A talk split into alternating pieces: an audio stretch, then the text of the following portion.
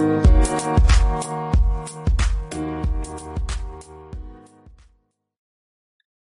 உறவுகளுக்கு இனிய வணக்கம். இன்று அக்பர் பீர்பால் கதைகளின் தொடர்ச்சி. வாருங்கள் காணலாம். ஆண்டவன் அளித்த தண்டனை. அக்பரும் பீர்பாலும் நாட்டின் நிலைமை பற்றி ஆலோசனை செய்து கொண்டிருக்கும் போது வாக்குவாதம் நீடித்தது. மறுநாளும் தொடர்ந்தது. பீர்பால் மறுநாள் அரச சபைக்கு சென்றால் மாறுபட்ட கருத்தை கூறும்போது மன்னருக்கு கோபம் வந்து நாடு கடத்தினாலும் கடத்துவார் என நினைத்து அவசர வேலையாக வெளியூர் செல்வதினால் வர இரண்டு மாதங்கள் ஆகும் என்பதை தெரிவித்துவிட்டு இருநூறு மைல் தொலைவிலுள்ள ஒரு ஊருக்கு சென்று தற்காலிகமாக வசிக்கலானார். ஒருநாள் அந்நாட்டின் அங்காடிக்கு பக்கம் சென்று கொண்டிருந்த பீர்பால் அங்கே ஒருவன் ஒரு உபதேசம் நூறு வெள்ளிக்காசுகள் என்று கூவிக்கொண்டிருந்தான் அவன் அருகில் சென்று உபதேசம் பற்றி விவரம் கேட்டார் பீர்பால். அவன் என்னிடம் அருமையான நான்கு உபதேச மொழிகள் வைத்திருக்கிறேன். இந்த நான்குக்கும் நானூறு வெள்ளிக்காசுகள் என்றான். அது என்ன உபயோகமான உபதேச மொழிகள்?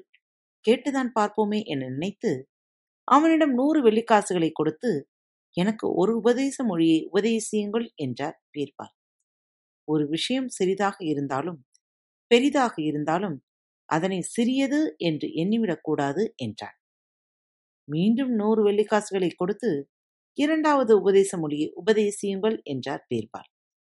எவரிடமாவது தாங்கள் குறை குற்றம் கண்டால் அதனை மற்றவர்களுக்கு வெளிப்படுத்தக்கூடாது என்றார் இரண்டு உபதேசமும் பயனுள்ளதாக இருக்கிறதே. சரி மூன்றாவது உபதேசத்தை கேட்கலாம் என்று எண்ணி அவனிடம் மூன்றாவதாக மேலும் நூறு வெள்ளிக்காசுகளை கொடுத்தார். அவன் தங்களை யாராவது விருந்திற்கு அழைத்தால் மறுப்பேதும் கூறாது கையில் எந்த வேலையில் இருந்தாலும் பின்பு வந்து பார்த்து கொள்ளலாம் என்று உடனே விருந்துக்கு சென்றுவிட வேண்டும் என்றான். இன்னும் இருப்பது ஒரு உபதேச மொழிதான் என்று மறுபடியும் நூறு வெள்ளிக்காசுகளை கொடுத்து நான்காவது உபதேச மொழி என்ன? என்றார் பேர்பார் யாரிடமும் அடிமையாக வேலை செய்யாதே என்றான்.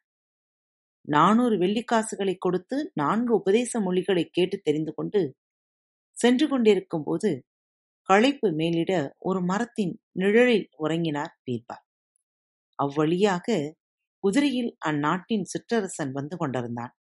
மரத்தின் நிழலில் பீர்பால் உறங்குவதைக் கண்டு குதிரையிலிருந்து இறங்கி அவரிடம் சென்றான். மதிப்புக்குரிய பீர்பால் அவர்களே என்னை தெரிகிறதா? என்று வினவினான். ஏற்கனவே அக்பரிடம் படைத்தலைவனாக இருந்து இந்நாட்டு மன்னனாக ஆக்கப்பட்டவர் என்பது தெரிந்துள்ளமையால் தாங்கள் இந்நாட்டின் மன்னரல்லவா என்றார் பீர்பால். பீர்பாலின் மதிநுட்பமான பதிலைக் கண்டு தன்னுடைய அரசவையில் முக்கிய பதவி வகிக்க வேண்டும் என்று கேட்டுக்கொண்டார் மன்னர். அவரும் அப்பதவியை ஒப்புக்கொண்டார். ஒரு நாள் பீர்பால் அரசாங்க அலுவல் காரணமாக அந்த புறத்திற்கு செல்ல நேரிட்டது. அச்சமயம் காவல் அதிகாரியும் அந்த புற பணிப்பெண் ஒருவளும் அளவுக்கு மீறி மது அருந்திவிட்டு நிலை தடுமாறி ஆடையின்றி இருந்தனர். இவர்களின் அவல நிலையை கண்ட பீர்பால் தன்னுடைய மேல் சால்வையை அவர்களின் மீது போத்திவிட்டு சென்றார். மயக்கம் தெளிந்து பார்த்த அவர்கள் தங்கள் மீது பீர்பாலின் விலையுயர்ந்த சால்வை போர்த்தப்பட்டிருப்பதைக் கண்டு பீதி அடைந்தனர். இந்த விஷயம் மன்னருக்கு பீர்பால் தெரிவித்து விட்டால் மயங்கிய நிலையில் இருந்த இருவருக்கும் நிச்சயமாக தண்டனை கிடைக்கும் என்ற யோசனையுடன் பொய்யான புகார் ஒன்றை கூற அப்பெண் மன்னரிடம் சென்றார். மன்னர் அவர்களே அந்த புறத்தில் பணிபுரிந்து கொண்டிருக்கும் போது பீர்பால் அவர்கள் பலவந்தப்படுத்தி என்னை கெடுத்து விட்டார். இதோ பாருங்கள் அவரது சால்வை என்று கூறினார். சால்வையுடன் பணிப்பெண் கூறிய குற்றச்சாட்டு உண்மை என்று எண்ணி சற்று யோசனை செய்யாமல் ஒரு கடிதம் எழுதி பீர்பாலிடம் கொடுத்து இந்த ரகசிய கடிதத்தை சேனாதிபதியிடம் சேர்த்து விடுங்கள் என்றான் மன்னர். மன்னன் கொடுத்த அந்த கடிதத்தை எடுத்துக்கொண்டு சேனாதிபதியின் இருப்பிடத்திற்கு சென்றார் பீர்பால். செல்லும் வழியில் ஒரு நண்பர் பீர்பாலை பார்த்து மேன்மை மிக்கவரே தாங்கள் தயவு செய்து எனது வீட்டில் நடைபெறும் விருந்தில் கலந்து கொண்டு சிறப்பிக்க வேண்டும் என்று கேட்டுக்கொண்டார் ஐயா எனக்கு முக்கியமான அரசாங்க வேலை உள்ளது. இந்த கடிதத்தை உடனடியாக சேனாதிபதியிடம் சமர்ப்பிக்க வேண்டும் என்றார் பீர்பால். அச்சமயம் அந்த புறத்தில் அலங்கோலமாக பெண்ணுடன் மதியிழந்து இருந்த காவல் அதிகாரி அங்கு வந்தார். பீர்பால் அவர்களே அந்த அவசர கடிதத்தை இப்படி கொடுங்கள். அதோ வருகிறாரே காவல் அதிகாரி. அவர் எனக்கு வேண்டியவர். அவரிடம் கொடுத்தால் உடனே சேனாதிபதியிடம் சேர்த்து விடுவார் என்று கூறி பீர்பாலிடமிருந்த கடிதத்தை வாங்கி காவல் அதிகாரியிடம் கொடுத்தார் அந்த நபர். காவல் அதிகாரியும் கடிதத்தை சேனாதிபதியிடம் உடன் சேர்த்து விடுகிறேன் என்று கூறி கடிதத்தை கொண்டு சென்றார். பீர்பால் அவர்கள் நண்பரின் விருந்தில் தட்டாது கலந்து கொண்டார். விருந்தும் சிறப்பாக நடந்தது. கடிதத்தை வாங்கிச் சென்று சேனாதிபதியிடம் கொடுத்த காவல் அதிகாரியின் தலை வெட்டப்பட்டு தட்டில் வைத்து விருந்திலிருந்த பீர்பாலிடம் கொடுத்தார் சேனாதிபதி.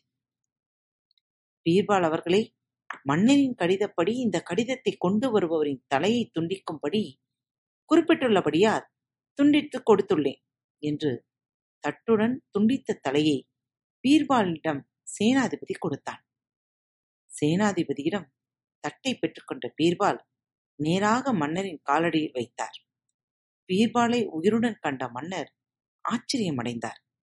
உங்களுடைய தலையை அல்லவா வெட்டும்படி கடிதம் எழுதியிருந்தேன்? காவல் அதிகாரியின் தலையை வெட்டுண்டது எப்படி என்று வினவினார் மன்னர்.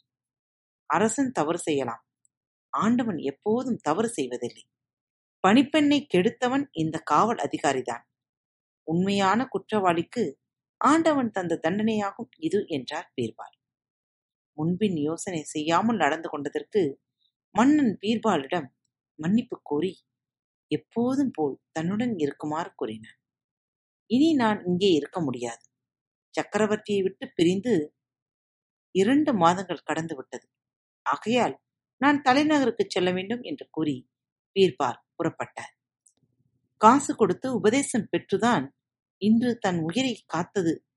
இனி எவரிடமும் வேலை செய்யக்கூடாது என்று மன உறுதியுடன் அக்பரின் அரசவையை சென்றடைந்தார் பீர்பால். இரண்டு மாதம் கழித்து வந்த நண்பர் பீர்பாலை கண்டதும் அக்பர் பெருமகிழ்ச்சி அடைந்தார் மீண்டும் அடுத்த கதையில் சந்திப்போம்.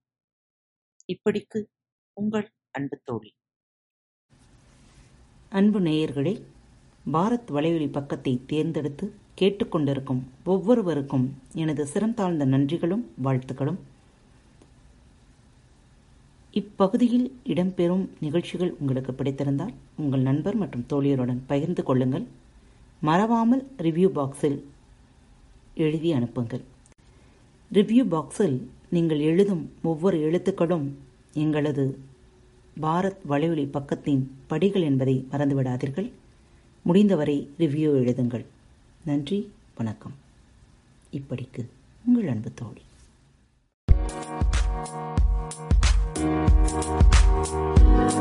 Thank you.